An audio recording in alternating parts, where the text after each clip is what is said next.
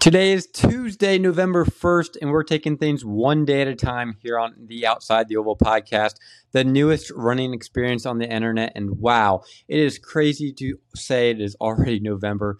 It felt like just yesterday the cross country season was getting started. And even before that, feels like just yesterday I started this podcast. And now we're 21 episodes in, and we're kind of speculating on what is going to happen at the national meet already. And from today, we're just a little less than two weeks from the regional meets and a, a really great time to be a fan of collegiate running.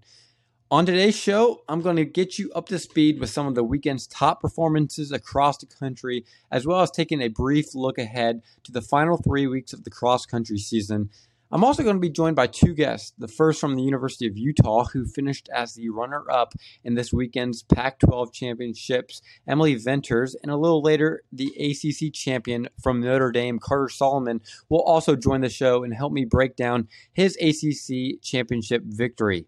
But as always, I'm not going to keep you waiting, and we're going to jump right into it. And we're going to start at the SEC championships. Not to toot my own horn here, but I did do a pretty good job predicting this one, going four for four, predicting all four races correctly.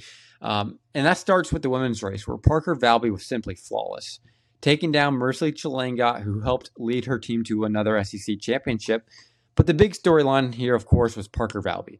I know last week I justified my individual women's rankings and explained why Katelyn Tuohy was frankly still my number one. However, if I were to rank the top five individuals again, I'm going to be honest. I'm ranking Parker Valby number one this week.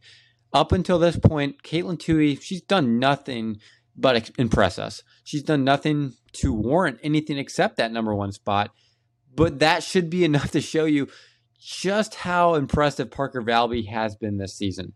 She has dominated both races races she has been in this season, and she's done so in decisive fashion, leaving no doubt as to who is the best runner on the course day in and day out, which is really going to make for an intriguing national championship race in Stillwater in just about 18 days from today.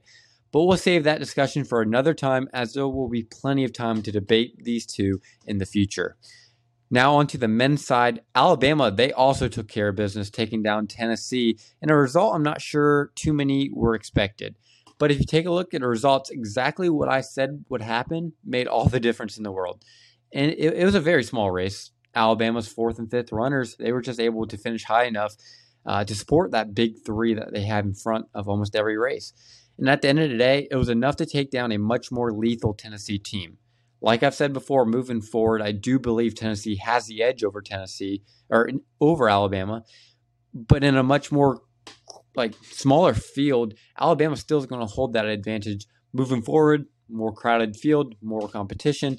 I like Tennessee. They're going to have the advantage, especially with Nate Kolowiec and Carl Thiessen back into the fold.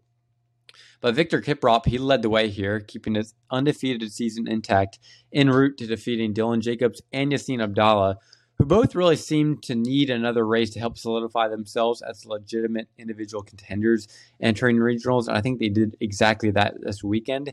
Wouldn't be surprised to see one of them knock off Kiprop for the first time and win the South uh, South Regional this coming week. But the SEC championship was not the only exciting conference championship that took place this weekend. If we take a quick look at a few other races, we can start in the ACC, where Carter Solomon took down Parker Wolfe in dramatic fashion, closing in a 239 final 1,000 meters, which is actually mostly uphill. Uh, the showdown really seemed to kick off the exciting conference championship weekend and Solomon's upset win over Wolfe was not only dramatic, but it solidified himself as a legitimate championship contender. And it really carries a lot of momentum for himself heading into the final two re- races of the season. I was actually able to talk to Carter, like I mentioned, a few days after his conference championship victory. And this is what he had to say about the race. I am here with Carter Solomon of Notre Dame, who's coming off an ACC championship this weekend. Carter, thanks for taking the time to talk for a few minutes. Yeah. Thank you for having me on the show. Oh. Absolutely. I'm glad to have you on the show today. And uh, the ACC championships this weekend, they went pretty well for you. Could you tell me about how that race went for you and break it down just a little bit? Yeah, it was a, uh, it was a pretty good weekend. Um, you know, coach told us before that you know, the individual spot was kind of wide open. Um, he said, you know, we've got a, a couple guys that could could run for the win. Um, and it, on race day, I felt good and you know kind of went for it, and it, it panned out well.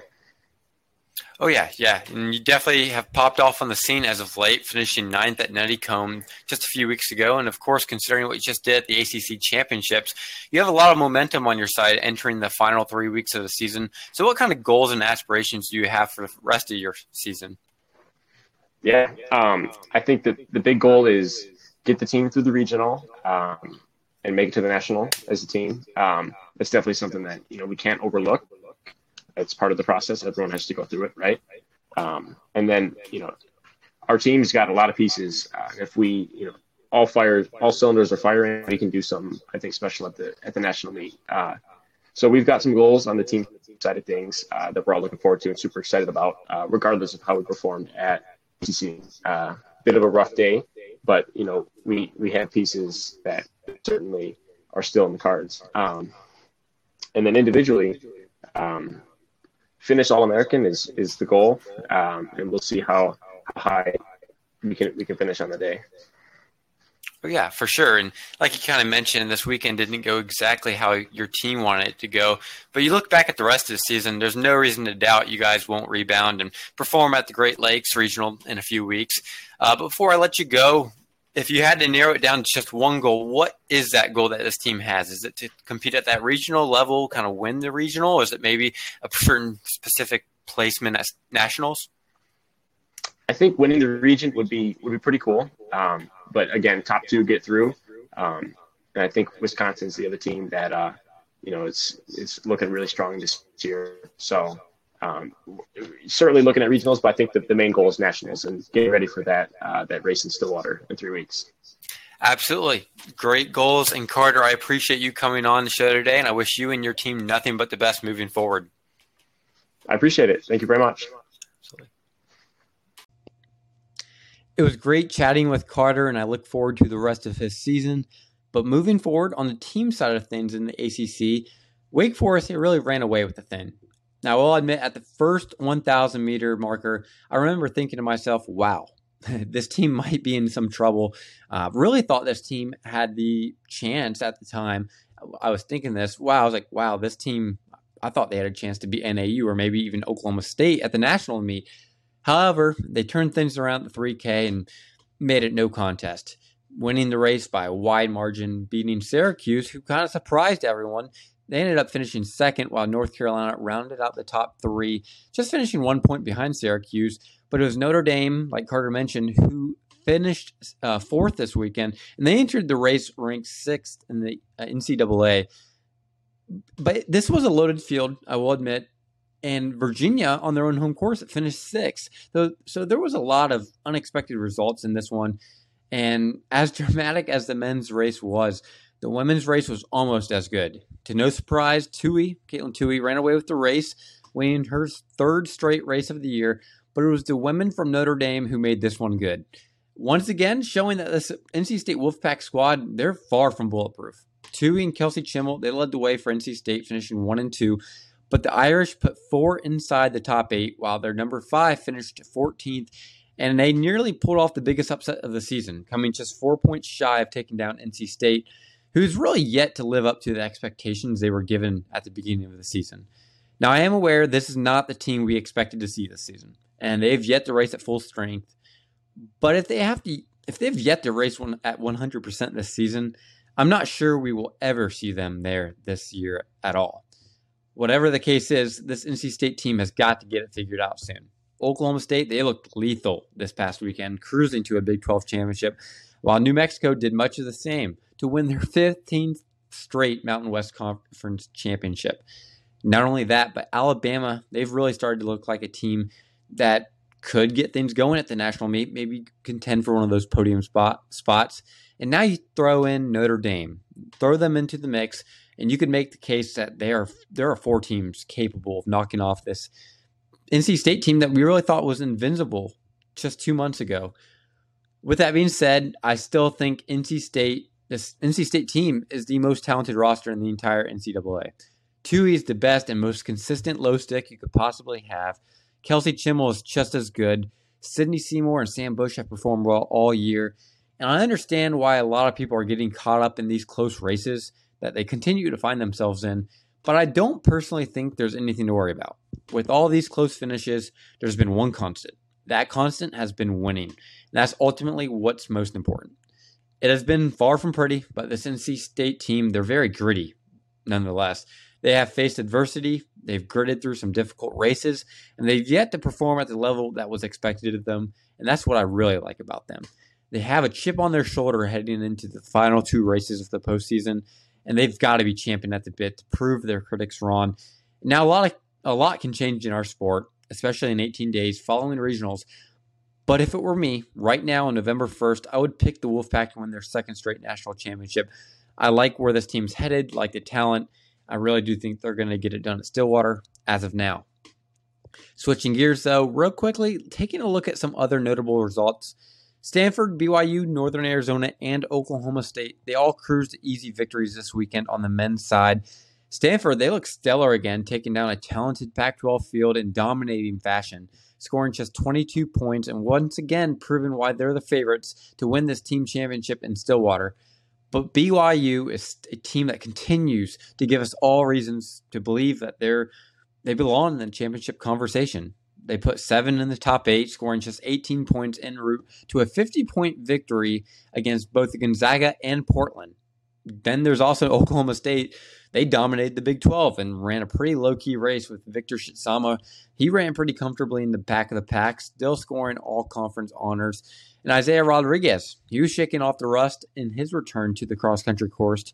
And all three of these teams, they executed their race plan perfectly this weekend, and they await their impending matchup in just a few weeks. And then in the big sky, not only did NAU dominate, but it was Nico Young who possibly cemented himself as a runner to beat for the individual championship.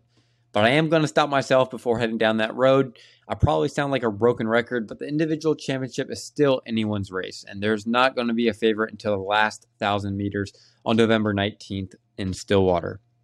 But I do want to take a quick break from talking about the conference championship weekend and instead spend a few minutes diving deeper into that Big Sky Championship because I think there is a lot to unpack there. I think it's time someone says it. This Northern Arizona team, as is, there it is not good enough to win the national championship this season. As far as BYU and Oklahoma State goes, I've not closed a book on them yet. Stanford's my one, followed by those two teams. I do think there are a few paths that could possibly give the inside track to Oklahoma State or BYU to win that national championship. But you take a look at this NAU roster, it's really hard to find anything that gives me any hope that Coach Mike Smith can turn this thing around. Now, don't get me wrong, there are a lot of things working in Flagstaff right now. Nico Young and Drew Bosley, they are fat. They are a fantastic one-two punch. These two race well together, and they can take down any other one-two in this country. Um, but that's not the problem behind them is what concerns me. And it's not just one problem, it's an entire laundry list of them. To begin, Brody Hasty, he's not been the runner he needed to become this season. I fully expected Hasty to be rocking and rolling with the top guys this season, maybe at Nuttycombe scoring a top 10 finish, but he has fallen short of those lofty expectations. Then there's George Quaish, who also he continues to come up short when this team is in need of someone to step up. And then you also got Colin Sahlman, who has been good, he's coming on too late. I think Coach Smith recognized he needed Sahlman's scoring to stay competitive, but he brought him in on I think just two weeks too late. I think long term we're talking about a potential national champion in Colin Sahlman, and even at the national meet, which is more than a month from when he first laced up the spikes at Nuttycombe, I still think he could creep into an All American position. But it is, I think, a little bit too late, and it's a lot to ask of a true freshman in this big of a spot. Then you also got Ryan Raff and Theo Quay, who are two runners who have been they've been held to high standards their entire career at Northern Arizona, but they've just been unable to take that next step that NAU has always hoped they really could. But I'm not going to sit here though and say I believe there's zero percent chance that NAU wins the national championship. I'd be silly for saying that. Coach Smith has proven time and time again why he's one of the best coaches in recent memory. He knows how to peak his runners and when the best time to do that is. Not only that, but this roster is loaded with unbelievably gifted talent. Um, every runner I just read out from Quay, Nico Young, uh, Raff, Quay, the entire seven man roster is incredibly talented, incredibly gifted. But from an outsider's point of view, as it stands today, of the core four teams we've been talking about all season, I believe they're the least capable of getting it done. But until then, I am still very excited to see how this team races at the regional meet and stacks up against BYU, Air Force, and Colorado. Wouldn't be surprised actually if they won this race. I think they have a lot to prove, especially this season, and they'd love to stick it to these four teams who are really going to be probably out there cruising because they know they have enough points to make it into the national meet. As an out large, wouldn't be surprised to see NAU win that one. A little bit chip on their shoulder. Excited for that race quite a bit. But getting back on track, the last conference championship I want to take a look at is the Women's Pac 12 Championship. Entering the weekend, this one was one I was paying a close eye to. There were loads of talent in this race, and with a lot of teams competing for that team championship, I really wanted to see who's going to kind of prevail. I think it's going to be very telling moving forward. Um, and ended up being Colorado who scored the victory, which is a team I kind of wrote off. Um, I went with the underdog in this race, picking Utah over Stanford, who seemed to be the most popular pick. But like I said, it was Colorado who walked away Pac 12 championships, just as everyone seemed to write them off for the season, including myself. Uh, Utah, they did end up finishing tied with the Buffaloes, but they lost on a heartbreaking tiebreak, tiebreaker and ended up awarding Colorado their fifth Pac 12 championship in the last eight years. Individually, it was Bailey Hertenstein who became the second straight Pac 12 champion from Colorado. In fact, a little interesting fact here she became the second straight uh, Big Ten transfer from Colorado to win a Pac 12 championship, as Hertenstein previously attended Indiana, whereas Abby Nichols won last season and she previously attended Ohio State. Behind Hertenstein in second, though, was Emily Venters of Utah, who has had an incredible season so far. She sat down with me for a few minutes Sunday for a conversation, and this is what she had to say about the race as well as the rest of her season. I'm now here with Emily Venters of Utah, who is coming off a second place finish at the Pac 12 championship. Emily, thanks for taking the time to talk to me for a few minutes. Of course. Thanks for having me. Absolutely. I'm glad to have you on the show this morning. Uh, could you tell me a little bit about yesterday's Pac 12 race and how it went? Yeah, um, it was exciting. Um, you know, I think that after it sunk in a little bit, like, and I got we got back to Salt Lake, um, actually got kind of like, you know, a little bit. I don't know, not necessarily angry, but a little bit, just like that I lost and the team lost too you know, I hadn't really sunk in. While I was there, I was happy in the moment. But then, like, of course, like, we're never really satisfied, you know, at the end of the day. But um, I think, you know, conference is not like the end all be all, of course, of the season. And so none of us had really tapered yet. And we just went into it, you know, not putting a lot of pressure on ourselves, just like gonna race how we have been all season. And so I think that helped a lot. But going forward, I know that we have bigger goals, and so we're excited to see what we can get. Yeah, it's awesome. You guys have a really good squad, and you guys did have a good performance the other day. Um, team ran well. Obviously, ended up tying the race, lost on a tiebreaker. But I still think, like you mentioned, you didn't have to taper for this race. So, what does this performance really do for you as a team heading into re- regionals? I think it just, yeah, it gives us a lot of confidence and puts a little chip on our shoulder that we have more to prove and that we haven't, that, you know, people haven't seen Utah at full strength yet, maybe, um, hopefully. Um, and then going into regionals, uh, we should have enough points that we will qualify.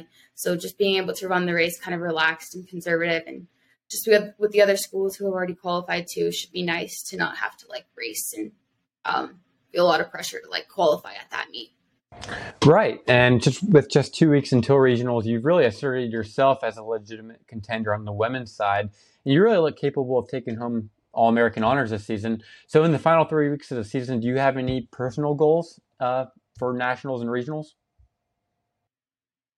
I mean, just keep to keep doing the same thing I have been all season. Um, going into the race calm minded and just knowing that I deserve to be up there up front with the leaders. I know that I'm capable of running with the leaders when someone makes a move. I know I'm capable of like, you know, staying within myself and slowly covering it. Um, and then I think the last thing will just be uh, practice, you know, that like speed for the last little bit because that seems to be the place that still always gets me. And so hopefully the tapering a little bit will help me find the wheels at the end. But um, I'm excited for to have nationals in Oklahoma because I do think that the hilly course is going to play to my strengths a lot. And so, I mean, I want to place as high as I can, and I know that I'm capable of placing really high if I just continue to believe in myself and like, yeah, find find that kick at the very end. Yeah, absolutely. And Emily, it's been great having you on the show today. I'm looking forward to seeing how the rest of your season goes. Thanks. Again, I want to thank Emily for taking the time to talk to me this weekend. I wish her and her team the best of luck moving forward this postseason. But with that, conference championship week is all but wrapped up. Our focus is now all on regionals, where every team has their eye on making the NCAA national championships.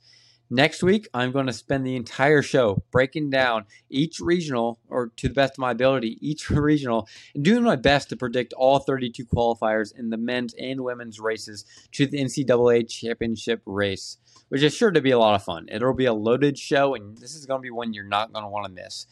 But thank you all for joining me today. Be sure to follow me on Instagram and Twitter at Outside the Oval for more exclusive content such as predictions, rankings, cross country history, and more. But that's all I got for you today. I will catch you all next time on Outside the Oval.